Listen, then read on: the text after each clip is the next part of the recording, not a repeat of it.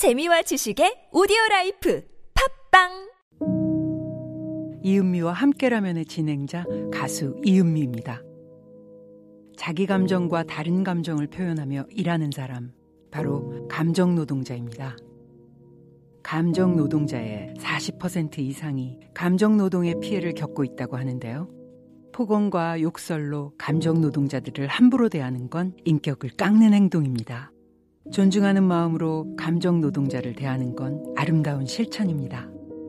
이 캠페인은 TBS 서울시 감정노동센터 안전보건공단이 함께합니다.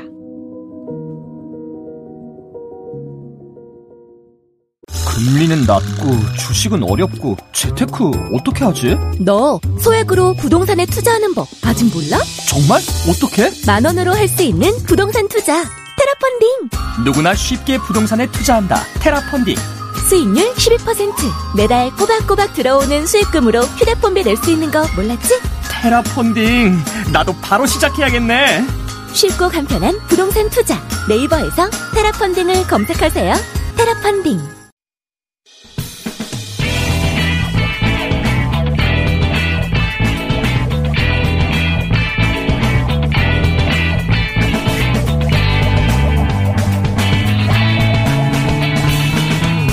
김어준의 뉴스 공장.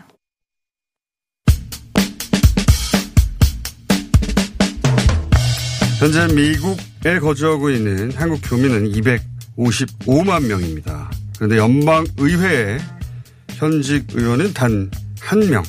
오바마 전 대통령 때 안보보좌관 출신 미 연방 하원 의원 앤디 김 의원 연결해 보겠습니다. 안녕하세요.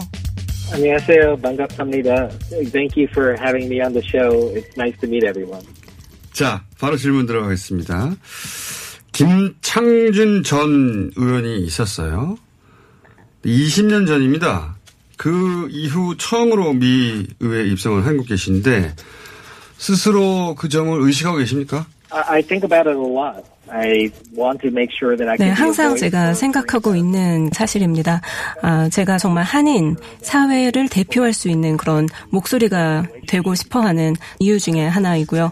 그런데 그 한국계라고 스스로 이제 인식하면서도 동시에 미국인으로서 미국인들의 이익을 대변해야 되는데 근데 이제 유일한 한국계다 보니까 어 워싱턴에서 오랫동안 영향을 발휘했던 일본이나 유대계에 비해서 한국계이기 때문에 겪게 되는 어려운 점이 있지 않습니까?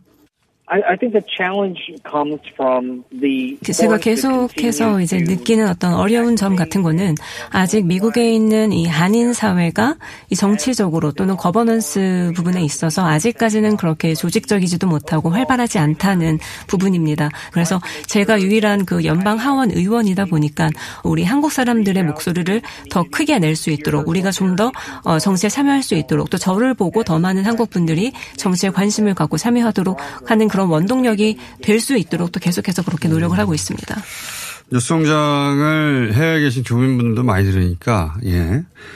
어, 이 방송을 들으시는 분들은 지금 앤디 김 의원이 말씀하셨듯이, 어, 현지의 정치에, 그게 미국이 아니더라도 현지 정치에 관심을 더 가져주세요. 자, 이거 질문하지 않을 수 없습니다. 예. 어, 미국 코로나가 재확산 상황 아니냐, 예, 그렇게 보입니다. 얼마나 심각합니까? Well, the situation is very serious here. 네, 지금 상황이 매우 심각합니다. 지금 재확산이라고 말씀하셨는데 사실 저희는 그 첫 번째 확산도 아직 제대로 막지 못한 상황이기 때문에 어, 상황이 아주 안 좋다고 말씀을 드릴 수 있고 미국에 지금 전국적으로 이 코로나 바이러스가 퍼지고 있는 상황입니다. 그 코로나 문제가 굉장히 심각한데 그 때문에 대선에서는 바이든의 승리 가능성이 어, 더 높다고들 언론에서 얘기합니다. 개인적으로는 바이든 승리 가능성을 어떻게 평가하십니까? I think you're absolutely right that a lot of Americans are 네, 아주. 정확하게 말씀하셨습니다. 지금 현재 트럼프 대통령 같은 경우는 이 코로나 바이러스와 관련해서 리더십이 부재하다고 사람들이 생각을 하기 때문에 미국인들이 굉장히 화가 나 있습니다. 아, 그런데 과연 조 바이든이 당선이 될 거냐 말 거냐라는 부분에 있어서는 미국 대선 같은 경우는 정말 한치 앞을 예측할 수가 없기 때문에 제가 뭐라고 장담은 할 순 없지만 제가 그 전에도 백악관에서 조 바이든 대선 후보와 같이 일을 했던 경험이 있는 데 아, 제 경험에 의하면 조 바이든은 리더십도 굉장히 좋은 사람이고 또 지금 코로나 위기뿐만이 아니라 뭐 경제 문제 또 인종차별 문제 등 지금 미국 사회가 직면한 문제가 정말 많이 있는데요. 이런 어려운 시기에 나라를 좀 더 나은 방향으로 이끌어갈 거다라고 저는 생각을 하기 때문에 제가 원하는 이 대선 승자는 조 바이든 후보입니다. 근데 이제 한국에서는 걱정이 있어요. 만약에 민주당이 승리한다면 오바마 3기다라고 할 수도 있는데 오바마 정부 시절에 전략적 인내라고 하는 어, 한반도 정책은 사실상 한국 입장에서는 아무것도 하지 않는다는 거거든요. 그래서 만약 조 바이든이 승리한다면 다시 한번 아무것도 하지 않는 그 시절을 돌아가는 거 아닌가 그런 걱정이 있거든요. I wouldn't think about it that way. First of all, let's look at where we're 네. 저는 동의를 하지 않습니다. 그렇게 보지는 않고 있습니다. 제가 볼 때 조 바이든 대선 후보 같은 경우는 이 외교 전문성도 굉장히 뛰어나고 또 외교에 능통한 전문가 팀도 잘 꾸리고 있습니다. 그래서 조 바이든이 미국 대통령 선거에서 승리를 하게 된다면은 아마 제가 볼 때는 이 한미 관계도 나아질 거고 또 한국과 미국 간의 동맹 관계도 더욱더 굳건해질 거라고 생각을 하고요. 또 제가 유일한 한국계 미국인 연방 하원 의원이기 때문에 이 한인 사회의 목소리를 내고 또 이 파트너십을 더욱더 강력하게 만들기 위해서 최선의 노력을 다할 것입니다. 만약에 바이든이 당선이 된다면 바이든이 트럼프가 그랬듯이 김정은 위원장과 테이블에서 마주 앉는 일이 있을 수 있을까요? Well, I I think the possibility is there. 네, 우선 제가 볼 때는 조 바이든도 김정은 위원장과 회담을 할 가능성은 있다라고 보고 있습니다. 그런데 여기서 가장 중요한 것은 아마도 북한의 태도일 겁니다. 북한이 과연 건설적인 방식으로 이 협상 테이블에 나올 의향이 있는가 그거에 의해서 이 북미 회담이 성사될지 안 될지 조 바이든 하에서 그게 결정될 것 같고요. 말씀하신 것처럼 어, 어떤 소극적인 태도로 이 한반도 문제를 접근하진 않을 거다라는 거는 제가 또 이제 말씀을 드릴 수가 있고요. 그래서 저도 최대한 제가 할 수 있는 노력을 다해서 더욱더 많은 어떤 활동들이 일어나고 또 그런 실질적인 액션이 일어날 수 있도록 노력을 다 하겠습니다. 네, 당연히 북한의 태도가 중요한데 동시에 북한에 대한 미국의 태도도 똑같이 중요하기 때문에 그런 미국의 태도를 만드는데 어, 조 바이든이 당선된다면 큰 역할을 해주시기를 저희가 부탁드리고 no, absolutely. And and 네, 지금 말씀하신 부분 저도 정말 100% 공감합니다. 어떻게 보면 지난 몇 년간 이 한반도 문제에 대한 미국의 정책이 좀 기대에 미치지 못했다라는 느낌을 받으실 거고 아마 그래서 회의감이 드신 것 같고 또 저도 그렇게 느꼈습니다. 그래서 제가 볼 때는 앞으로 이 한반도 문제 관련해서 공조도 강화돼야 하고 또 미국이 말로만 이렇게 하는 것이 아니라 정말 행동으로 보여줘야 하고 더 많은 에너지를 쏟으면서 적극적으로 나와야 한다라고 보고 있습니다. 그래서 저도 앞으로 이 한반도 문제가 좀 더 중요하게 다뤄지도록 제 목소리를 내고 또 한인 사회의 목소리도 반영을 하고 그렇게 최선의 노력을 다하겠습니다. 그런데 그러기 위해서는 이제 두 가지가 필요합니다. 첫 번째는 올 11월에 있을 선거에서 재선이 되셔야 되고 두 번째는 본인의 목소리를 어, 뒷받침하는 한인 사회가 더 적극적으로 본인의 목소리를 백업해줘야 하죠. 그 두 가지가 필요한데 우선 첫 번째 11월 선거 준비는 잘 되고 있으십니까? my uh, my re-election campaign is, is going strong. I 네. I. 네, 지금 the- 재선 준비는 잘 되어 가고 있습니다. 이 미국 같은 경우는 하원 의원들이 2년마다 이제 재선을 하다 보니까 어떻게 보면은 계속 선거 모드라고 볼 수 있습니다. 또 제가 속해 있는 이 뉴저지 지역구 같은 경우는 제가 당선됐을 때도 정말 초접전의 박빙 승부였기 때문에 굉장히 어려운 그런 선거이고 이번에도 어려울 거라고 저희가 보고 있습니다. 그래서 재선이 되기 위해서 아주 많은 노력을 기울일 예정입니다. 그렇게 본인 지역구가 한국 교민이 1%밖에 안 되고 대부분 백인들이고 어, 지난 선거에서도 그렇게 박빙으로 이겼다면 그럼 이번 선거에서 이기기 위해서 한국 교민 사회가 본인을 위해서 뭘 어떻게 해줘야 됩니까? 할 수 있는 일이 있나요? Well, I, I want them to pay attention to 네, 여러. 가지가 있겠지만. 우선 저는 이 미국의 한인 사회가 제가 하려는 일에 좀 더 많은 관심을 가져주시기를 바랍니다. 또 저희 지역구에 사시는 분이 아니시더라도 저에게 이 정치 후원금을 어, 또 이렇게 후원해 주실 수가 있기 때문에 이런 부분에서 많은 도움을 주신다면 정말 기쁠 것 같습니다. 자, 말씀하신 내용 중에 쏙 들어온 내용이 그 지역구 구민이 아니어도 어, 정치 후원금을 합법적으로 낼 수가 있는 거예요? 네, 저희 지역구 구민이 아니어도 우선 미국 시민이면 되고요. 또 그린 카드를 갖고 있는 분들도 되고 영주권자 이런 분들은 미국의 어디에 사시든지 상관없이 제 이 캠페인에 선거 자금을 또 정치적인 후원을 해 주실 수가 있습니다. 아니 본인의 지역구에 한국 교민이 1%도 안 되는데 그런 얘기를 안 하시면 안 되죠. 예, 본인 홈페이지에 가면 그걸 확인할 수 있습니까? We didn't know. absolutely. You can, people can find out 네, 제. 웹사이트에 가시면 이런 모든 정보가 나와 있습니다. andykim.com, a n d y k i m.com 그 닷컴에 가시면은 이 모든 정보가 있으니까요. 많이 후원해 주십시오. 이런 게 중요하다. 이런 게 중요하다. So this is the information you have to talk about on an interview. So remember that. Yeah.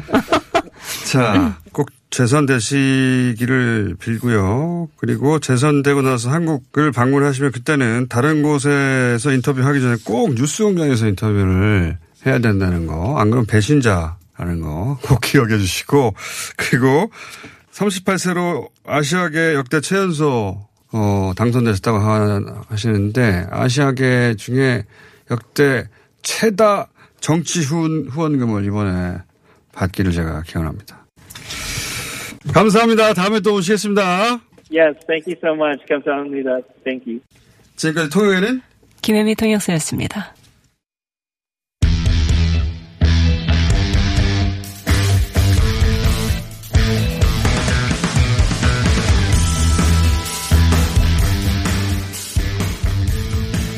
십 11월에 미 대선이 있습니다.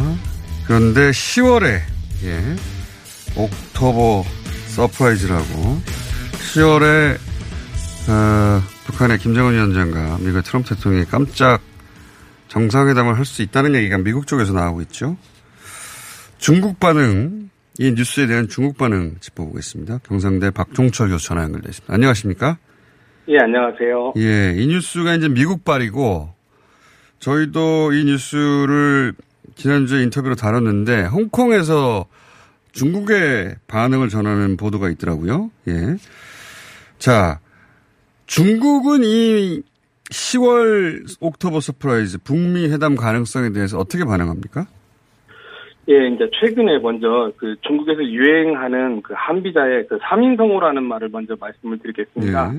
예, 세 명이서 마- 아, 모이면은 이 가짜 뉴스, 그러니까는 네. 저작거리에 호랑이가 있다 이런 가짜 뉴스를 만들 수가 있는데 미국이든 중국이든 상당히 이제 가짜 뉴스가 만들고 오인과 조작이 많은 시대가 되고 있다 이렇게 이야기가 많이 되고 아, 있습니다. 중국 내에서 이 단어가 유행이에요? 삼인성어가?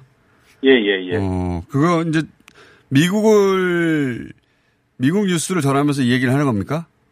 예, 그것 도 있지만은 이제 네. 중국 내부에도 언론 통제가 있는 것이 아닌가 이런 이야기를 많이 하고 있습니다. 아, 중국 내에서도 그런 얘기를 한다. 예. 예, 예. 그 7월 28일 날 중국 외교부에서 완, 왕, 원빈 그 대변인이요.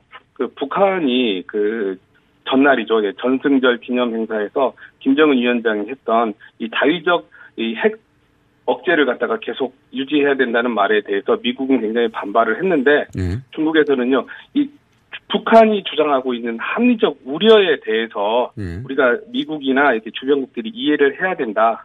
그리고 상호 협력과 대화를 통해서 융통성 있게 문제를 해결해야 된다.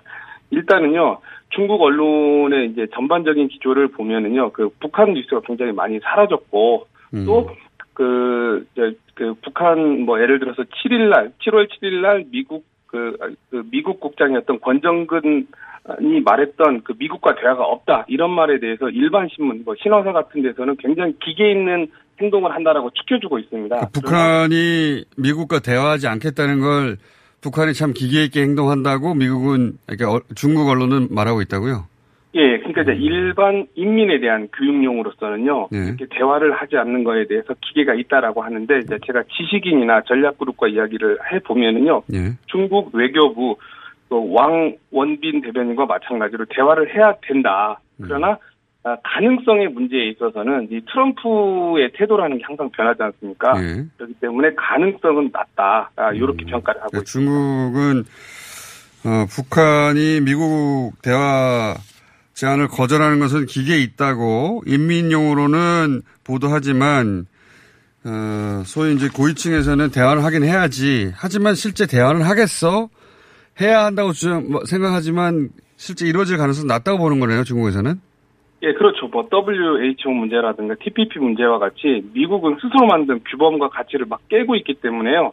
이 트럼프가 과연 이러한 약속을 지키는 사람인가라고 봤을 때는 굉장히 어렵다. 그렇다 치더라도 아, 한국의 입장 지금 아, 지금 북한이 계속해서 핵을 농축하고 있, 있는 상황이지 않습니까? 예. 미국이 북한과 대화를 하지 않으면서 핵이 농축이 되면서 실제로 협박을 받는 나라는 어디인가? 가장 큰 피해를 받고 있는 것은 한국이고 두 번째는 가까운 중국이다. 그 다음에 네. 이제 주한미군 기지가 되겠지만은요. 그렇기 때문에 한국이 굉장히 중요한 역할을 해야 되고 그 평창올림픽에서부터 하노이 결렬까지의 과정을 보면 사실은 미국과 북한을 한국이 끌어당겨 가지고 이 협상 테이블에 앉혔잖아요. 예. 물론 중국도 그런 역할을 하고 싶지만은 이제 중국이 그런 역할을 하면은 굉장히 크게 이제 그 트럼프가 그 반발을 할 것을 우려해 가지고 뒤에서 이렇게 북한이나 아 이게 한국을 돕겠다 이런 태도로 이야기를 하고 있습니다. 그러니까 한국이 이 상황을 타개해야 된다고 중국은 이제 보고 있는 거네요. 그렇죠. 왜냐하면은 그 뭐 체면 문제라든가 실질적인 문제에 있어서 미국이나 북한은 이제 이런 태도가 있습니다. 만약에 대선에서 지지율이 많이 올라간다면 북한으로서는 이제 트럼프를 돕는다는 의미에서 대화를 하고 싶겠지만은요. 트럼프 입장에서는 반대로 만약에 자기 지지율이 올라간다라면은 그 October surprise를 할 필요가 없게 됩니다. 아, 그렇기 때문에. 미국과 북한은 상호 이익이 다르기 때문에 예, 중간점인 한국이 다시 한번 음. 예, 한국의 신임 외교안보 라- 라인이 다시 한번 음. 양쪽을 갖다가 낚시할 때 이렇게 낚싯대를 던져갖고 코를 꿰지 않습니까? 음. 이 두 상대를 갖다가 이 끌어당겨 가지고 협상 테이블에 앉히는 것은 어쩔 수 없이 중간 지점인 또 이 그 이 중재자라고 볼 수 있는 한국이다 이런 이야기를 많이 하고 있습니다. 그렇군요. 그러니까 북한 입장에서는 트럼프가 당선 가능성이 높으면 트럼프를 도와주겠지만 당선 가능성이 낮아지면 협상 테이블에 나올 이유가 없어지는 것이고 그리고 트럼프 입장에서는 당선 가능성이 높아지면 북한의 도움을 필요로 하지 않을 것이니까 이가 상충돼서 북미 회담이 열릴 가능성은 낮아질 것이다. 그러니 한국이 그 중간에서 중재 역할을 잘 하라는 게 이제 중국의 입장이라고 하면 그건 이해했습니다. 예, 예.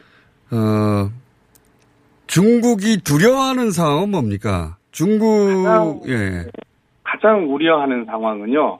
그 북한이 현재 지금 그, 그 미중 사이에 신냉전으로 간다 안 간다 예. 이런 논쟁이 있지 않습니까? 예, 예.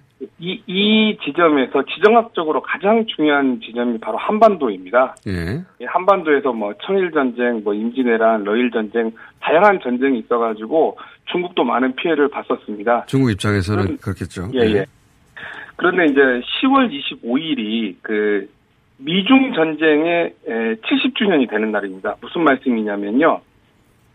그 한국 전쟁이 있고 나서 예. 10월 달이 되면은 중국이 참전을 결정을 하고 뭐 그렇죠. 실질적으로는 음. 선발대가 먼저 참전을 하지만은 10월 25일 날 60만 대군이 전체적으로 음. 어, 한반도에 진입을 했다라고 해가지고 크게 경축 행사를 매년 하고 있는데 예. 올해 행사를 갖다가 몇 개월에 걸쳐서 굉장히 많은 준비를 하고 있습니다. 아, 그러니까 우리 입장에서는 6.25가, 어, 그, 우리 전쟁인데 중국 입장에서 보자면 한반도에서 미국과 처음 전쟁한 미중 전쟁의 시작이군요. 그쪽 입장에서는. 예, 그렇죠. 아, 예, 예.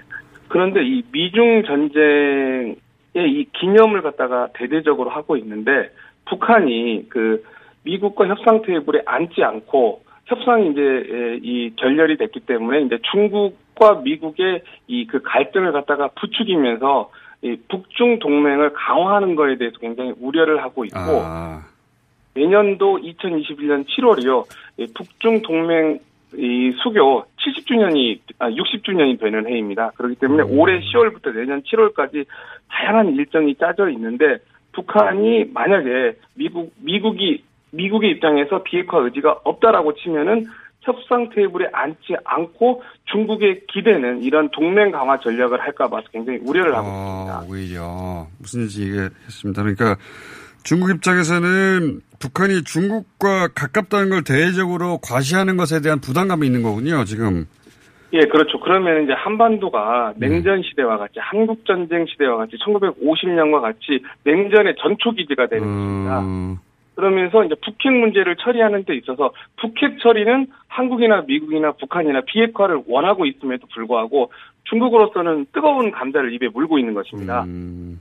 그러니까 어떤 거냐면- 신냉전은 어, 중국한테 안 좋은데 중국 입장에서는 네. 그런데 그 신냉전을 가속화시킬 수 있는 게 북한이 이제 미국을 공격하면서 동시에 중국과 가깝다는 걸 대외적으로 과시해버리면 미국이 어, 중국과의 신냉전을 더 강화시킬 수 있으니까 그런 거를 중국 입장에서는 우려한다. 예, 그렇죠. 그러니까 핵이 있는 조선을 갖다가 인정할 수도 없고 인정하지 않을 수도 없는 딜레마에 굉장히 빠지게 되는데 이 중국 한 나라로서는요 비핵화를 시키는데 한계가 있기 때문에 일단은 그 한국이든 미국이든 그 이 핵 테이블에서 이 북한이 이탈하지 않도록 이 관리를 하는 게 굉장히 중요하다. 그렇기 때문에요 미국 대선과 상관없이 한국은 그 남북 대화와 그 남북 협력, 그 유엔 결의안 틀 내에서 할수 있는 것을 최대한 많이 미국 대선 전에 해야 된다라고 생각을 하고 있습니다. 그러니까 중국 입장에서는 남북 경협을 하고 예를 들면 개성공단 문제를 풀고 철도 연결하고 관광에 힘쓰고 하는 것을 중국 입장에서는 응원할 수밖에 없는 거네요.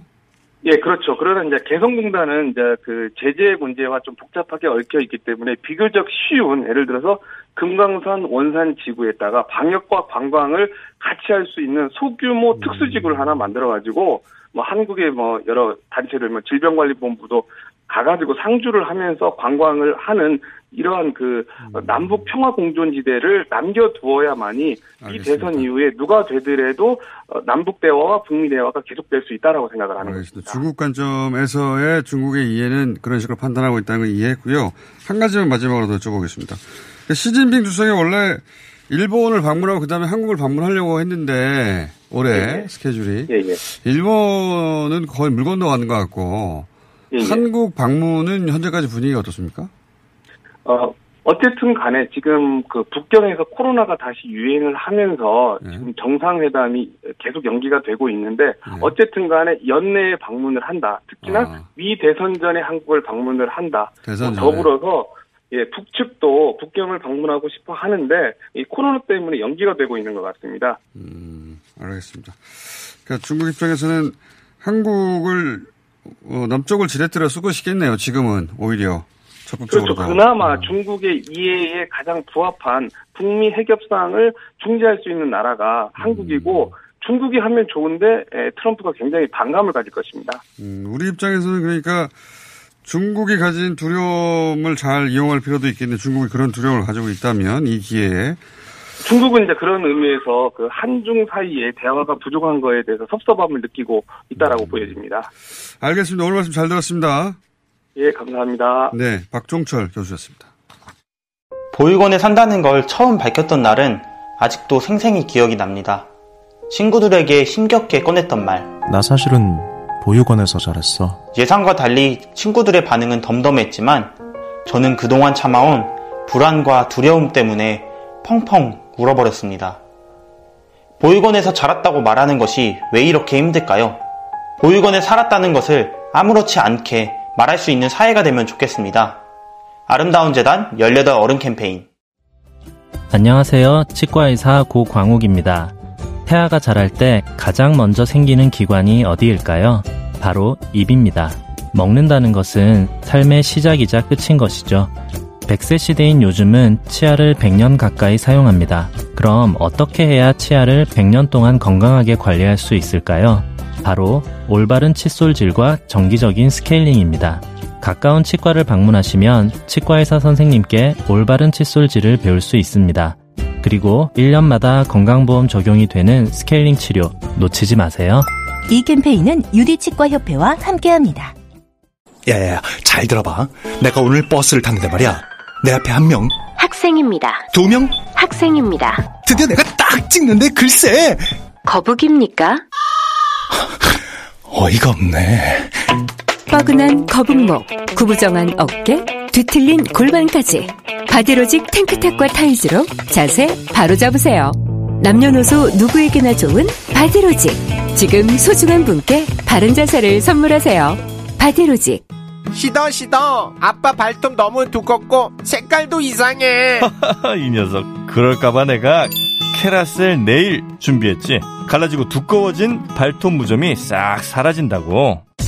미국 판매량 1위 600명 임상 실험을 거친 전 세계 48개국 손발톱 케어 압도적 지배자 캐라셀 네일. 2주 후 달라진 손발톱을 경험할 수 있습니다. 네이버에서 캐라셀 네일을 검색하세요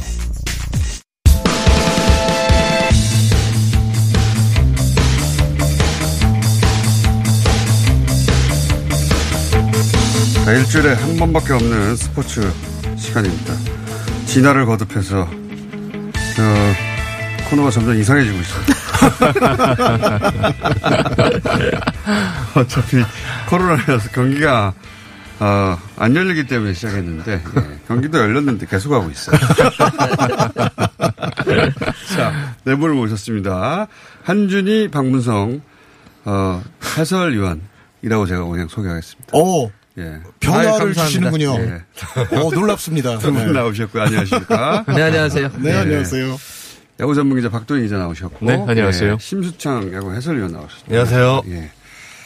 아, 오늘 주제는 부자, 스포츠 분야뿐만 아니라 다른 분야도 마찬가지긴 하지만 스포츠 분야는 금방 알 수가 있죠. 예. 어, 아버지가 스포츠 선수였는데 아들이 음. 스포츠 선수라든가 뭐 딸이 스포츠 선수라든가 그 중에서 오늘 첫 번째로 선정한 부자 열전의 어, 대상은 축구에서는 차범근 차두리, 야구에서는 이종범 이정우 이렇게 비교를 한번 해볼까 합니다. 물론 이제 차범근 차두리 선수 실력만 가지고 보자면 차범근 선수는 뭐 아시아 최고니까 역대 음. 20세기 최고라고 하니까 차두리뿐만 아니라 어느 누구도 비교할 수가 없죠. 그러나 그 선수 경력만 가지고 따질 수가 있느냐? 해설.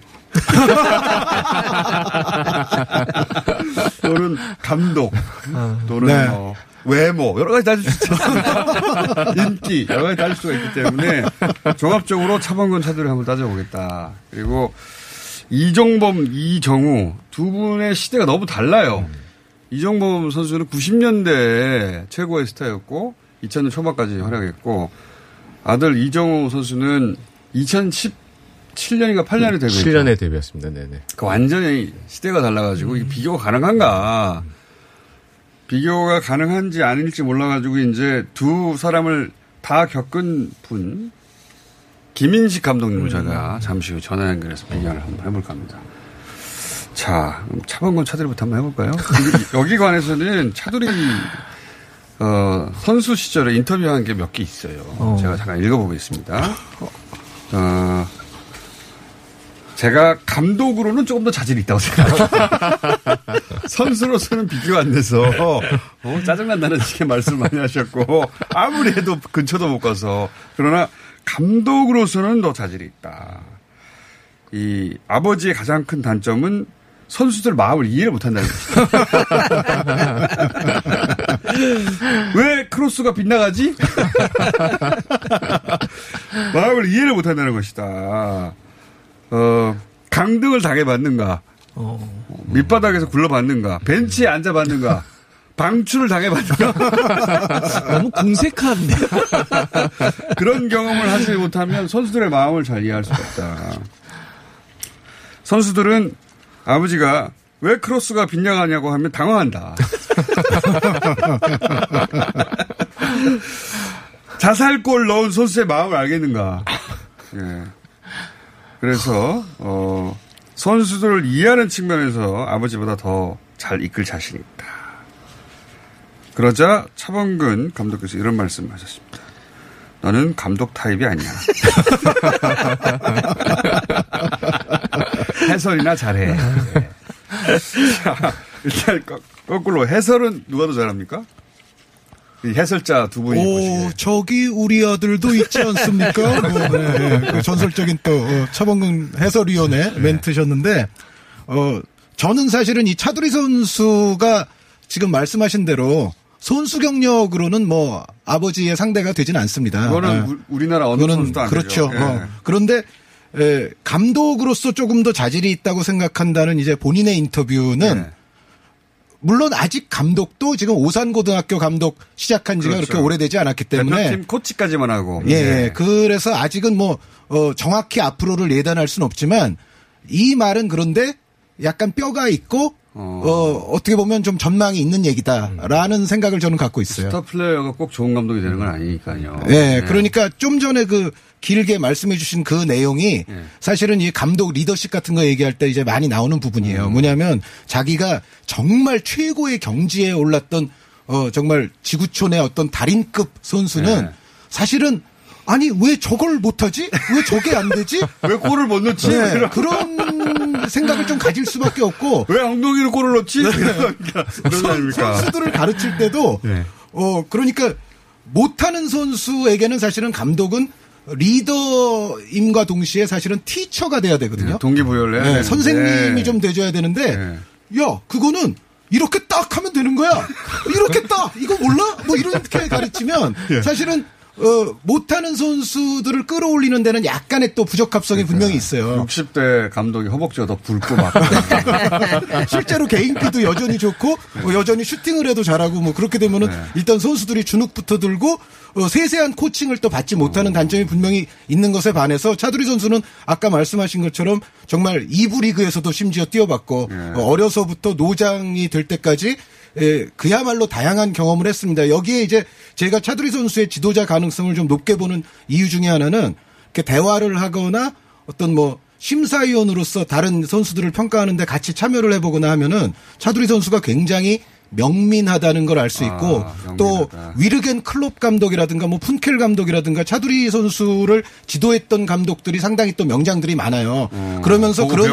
그렇죠. 어, 그런 감독들로부터 어, 히딩크 감독에게도 당연히 또 대표팀에서 배웠고 음. 그런 감독들로부터 선진 축구적인 영향을 젊어서부터 많이 받았다. 그래서 축구 지식이나 어떤 식견에 있어서도 차두리 선수는 음. 상당히 앞으로 좋은 지도자 제목이 될 거라고 저는 생각합니다. 알겠습니다. 예. 비교할 수 있는 게 이제 이거거든요. 감독의 가능성.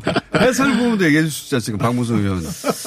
해설의 스타일이 좀 많이 달랐죠. 이제 아무래도 감독님 같은 경우는 네. 이제 감독도 오래 그 유럽 생활을 좀 했기 때문에 그냥 이렇게 진짜 어른으로서의 해설을 좀 많이 했던 편이고 네. 선수에 대한 애정을 가득 담아서 네. 그리고 이제 차두리 선수 같은 경우는 이제 좀 더 날카로웠죠. 그에 네. 비해서. 선수 입장에서도 네, 그런 직접 뛰었으니까 하고. 방- 얼마 전까지. 네, 그리고 이제 또 저런 건 있는 누가 더 잘한다는 거예요? 아, 아, 해설이요? 네. 아직은 그래도 아, 감독님이 아직은 네, 아버지가? 더 많이 했는데. 근데 이제 저런 건 있는 것 같아요. 아까 요 결도 이제 이해합니다. 저는 현장에서 어떤 거 봤냐면 스타 플레이어들이 대, 대체적으로 지도자 성공 못 한다는 얘기 중에 하나가 네. 프리킥을 이렇게 차니까 이렇게 보고 있다가 어, 모 감독 굉장히 스타 플레이어 출신인데 아, 나와봐 나와봐 그분이 찾는데 10개 찾는데 다 들어가요 이게 안 돼? 너 이게 안 돼? 너, 너 운동 안 하니? 그러니까 선수들이 아무것도 못 하는 거예요 그러니까 네. 감독 앞에서는. 이제 그런 게 있어서 아마 그 얘기를 해주신 것 같고. 근데 이제 저는 약간 다른 결로, 뭐 사실 선수 커리어는 비교가 안 되잖아요. 2000년 월드컵 4강 한 거 말고는 커리어적으로는. 근데 이제 차두리 선수가 그게 있는 거죠. 아버지가 엄청난 스타면 아들이 두 가지를 고통받아요. 그러니까 하나는 항상. 비교받습니다. 네. 넌 아버지가 이렇게 했는데 이거밖에 못하니? 아니면 이게 비교돼. 두 번째는 너 아버지 덕에 잘 되는 거지. 아, 둘 다. 이 두 가지가 있어요. 네. 그래서 그런 것들을 어쨌든 극복하고 올라왔다고 하는 점에서 아마 선수들의 마음을 이해한다든지 음. 그런 주변을 어떤 이렇게 커버해준다든지 이런 거에 대해서는 팀은 잘할 겁니다. 자, 여기서 그래서 지금 당장 이종범, 이정우 이번에는 선수로 뛰고 있기 때문에 네. 차두리 선수는 은퇴했지만 뛰고 있는 두 분, 아들이 뛰- 선수로 뛰고 있기 때문에 두 사람을 다 경험한 김인숙 감독님을 잠깐 연결해 보겠습니다. 안녕하세요, 감독님. 예, 안녕하십니까. 예. 자, 이종범, 이정우 두 그러니까 선수 시절을 비교하는 겁니다. 두 사람을 직접 보신 분으로 어, 선수로서의 능력은 누가 뛰어납니까? 그러니까 막상 막 합니다. 그러니까 이제 이종범 같은 경우는 이제 대학을 졸업하고 왔단 말이에요. 네. 그리고 아들인 이정후는 이제 고등학교 졸업하고 대학을 안 가고 바로 프로로 왔고 네. 이 차이가 조금 있는데 이종범이는 대학을 졸업하고 해태 타이거스 93년도죠. 1993년도 입단해서 아예 날라다녔어요. 날라, 날라다녔어요. 예, 예. 그러니까 좀 우리 그 야구에서 뭐 삼박자가 맞는다 하는 그런 선수가 된 거죠. 그러니까 뭐 뛰는 것까지 이제 잘 되고 예. 아들은 이제 이정우도 지금 4년 차인가 그래요. 지금 예. 고등학교 졸업하고.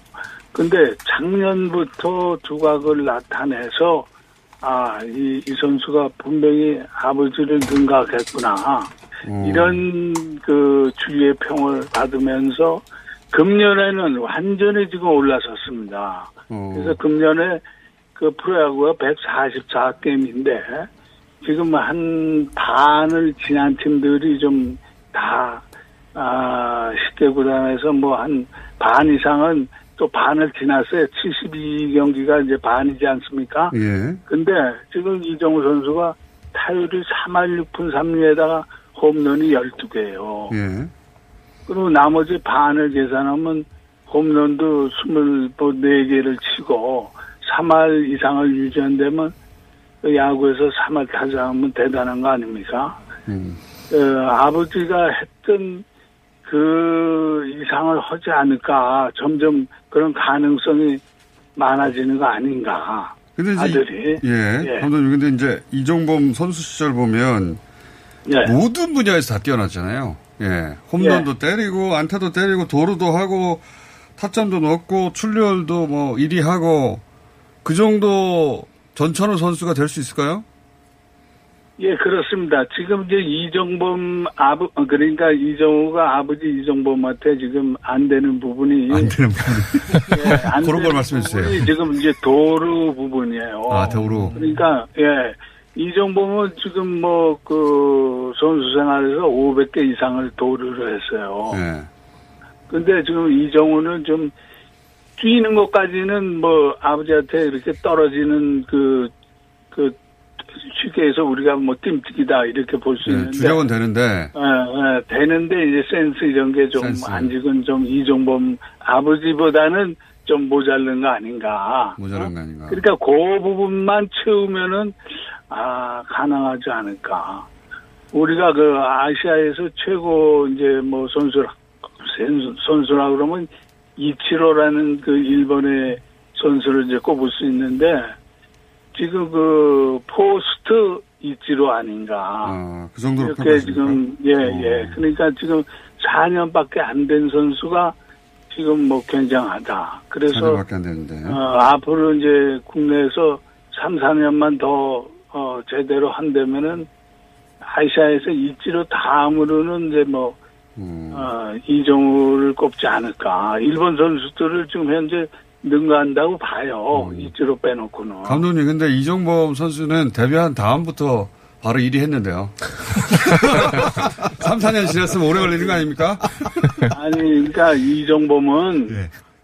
4년간 그 이제 대학 생활을 아, 했 대학생을 했기 때문에. 네, 그러니까 이제 아, 저 아들인 이정우는 예. 고등학교 졸업하고 바로 나왔단 말이에요. 4년을 보정해줘야 된다. 예, 예. 그러니까 지금 뭐 학교를 다니는데면 지금 대학교 4학년이나 마찬가지인데 예.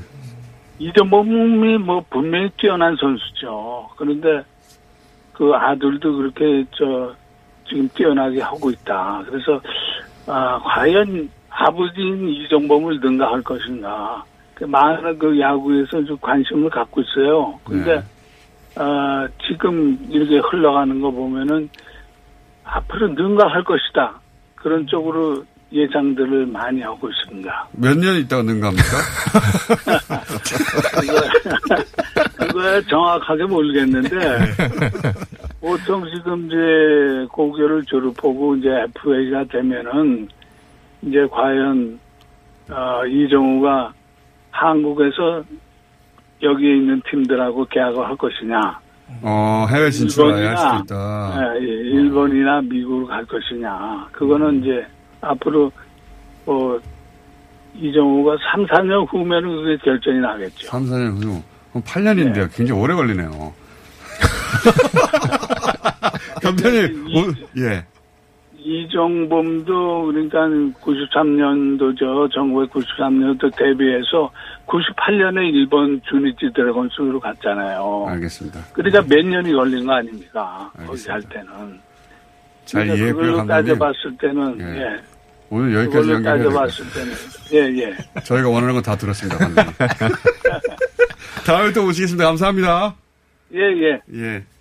김인식 감독님이었습니다. 워낙 인자하신 분이라 다 좋게 좋게 얘기하시는데, 자, 선수 출신으로서 심수창 해설위원 누가 더 낫습니까? 냉정하게 얘기해 주세요. 저는 이정우가 더 낫다고 봅니다. 왜요? 본 적이 없잖아, 이정우 선수가. 정우도 많이 봤죠. 아버지보다 키도 크고, 아버지보다 잘생기고. 그리고 뭐- 선수들이 항상 물어봐요. 아, 이정우는 왜 이렇게 잘해요? 그럼 한마디 하죠. 아버지가 이정범이잖아. 그럼 그 한마디 하죠. 후배한테. 너희 아버지 뭐 하셔? 회사 다니시는데? 그럼 너 회사 다녀. 아버지의 피를 물려받아라. 그러니까 유전자 힘은 무서운 거니까. 그렇죠. 예. 보- 직접 보지 못했죠. 이정범 선수 시절은. 아니요. 아, 선수 시절에는 봤죠. 전성기를 보지는 못하셨잖아요. 그렇죠. 그러니까. 저는 코치님으로 만났었죠. 그러니까요. 이미 이제 힘 다 빠지고 코치할 때 보시잖아요. 네. 기자로서는 어떻게 보십니까? 저는 지금까지 본다면 이정범 선수가 네. 조금 앞선다고 보는데 지금 이정우 선수가 올 시즌 200안타 이상을 도전하고 있는데요. 네.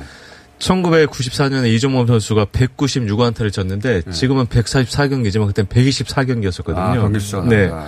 그래서 뭐 지금 이정우 선수가 올라가고 있지만 수비나 또 주력이나 이정범은 야구는 이정범이라고 하지 않습니까? 그러면서 역시 아, 이정범이 최고인 것 같고 지금 일본에서 이 방송을 들을 수도 있을 것 같아서 네 제가 일본은 왜요? 지금 일본에 저 이정범 코치가 코치 연수를 가 있거든요. 아, 거기까지 신경 쓰지 마세요.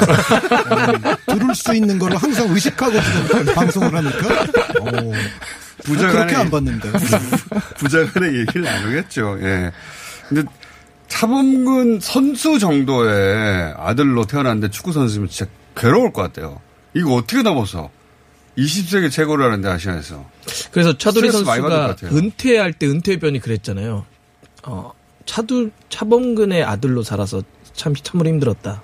힘들어서 가죠. 네, 그렇게 얘기를 하죠. 아까 얘기했던 것처럼 항상 비교하거나 아니면 네. 좀 잘해서 올라가면 너 아버지 덕분 거니 이렇게만 얘기를 하니까 아버지 저걸 보긴 봤죠. 아버지 유전자를 받았으니까. 예, 그렇죠. 그러니까 근데 그걸 어쨌든 오로지 실력으로 넘어섰어야 되니까. 그거 어떻게 넘어서는데? 아, 근데 제가 아까 말씀드린 것처럼 명감독 차두리 감독의 아버지가 차범근이었다.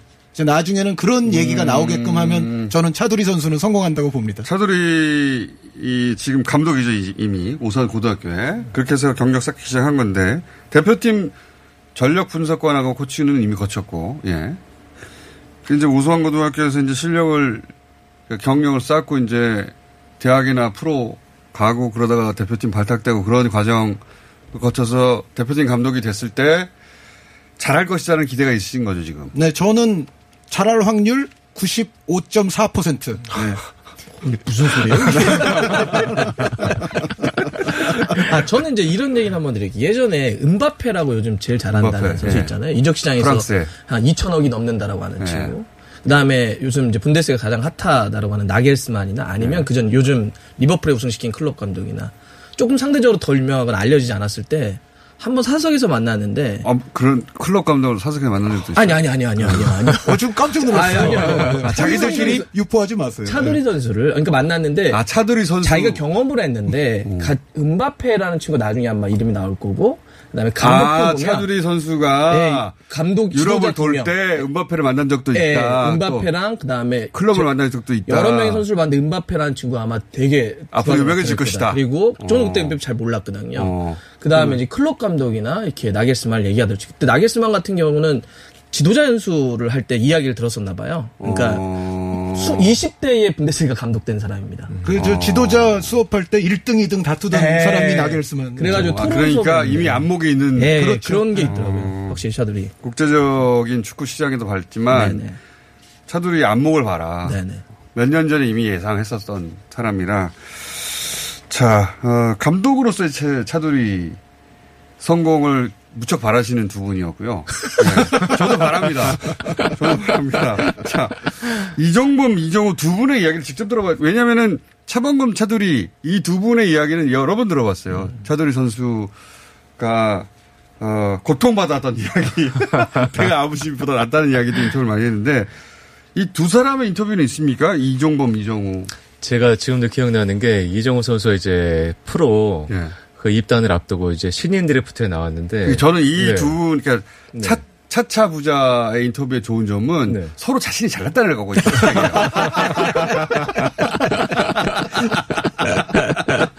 아니 아버님이 낫죠? 아니야 내 아들이 나 이렇게 하지 않고 내가 더 낫다고 얘기하거든요. 이이두 부자는 절대 그렇지 않습니다. 아, 그래요? 네, 아버지의 압승으로 끝나기 때문에. 항상 그렇게 얘기합니까? 네. 아버지는 내가 낫다 그러고 아 들도 아버, 아, 아버지가 낫다 그래요? 그렇죠. 왜냐하면 이, 저 이정범 코치가 가장 고민이 과연 이정우가 프로에 갈 수 있겠느냐. 아, 그런 걱정을 네, 했었다. 자기가 보기에는. 네, 내, 내 실력에 미치지 못하는데 네, 네. 이종범 감독을 인터뷰했었어야 하네. 꼭 연결해 보도록 하겠습니다. 네. 네. 아들에 대해 혹독하게 평가하는 거 아닙니까? 어, 굉장히 낮게 평가했죠. 오, 나- 아주 낮게. 네. 이정우 선수도 역시 그걸 받아들이고 그냥. 그때 고3 때는 그랬었는데 지금은 그- 또 달라졌을 네, 그 형수님이 자, 끝납니다. 네. 하나, 둘, 셋. 안녕!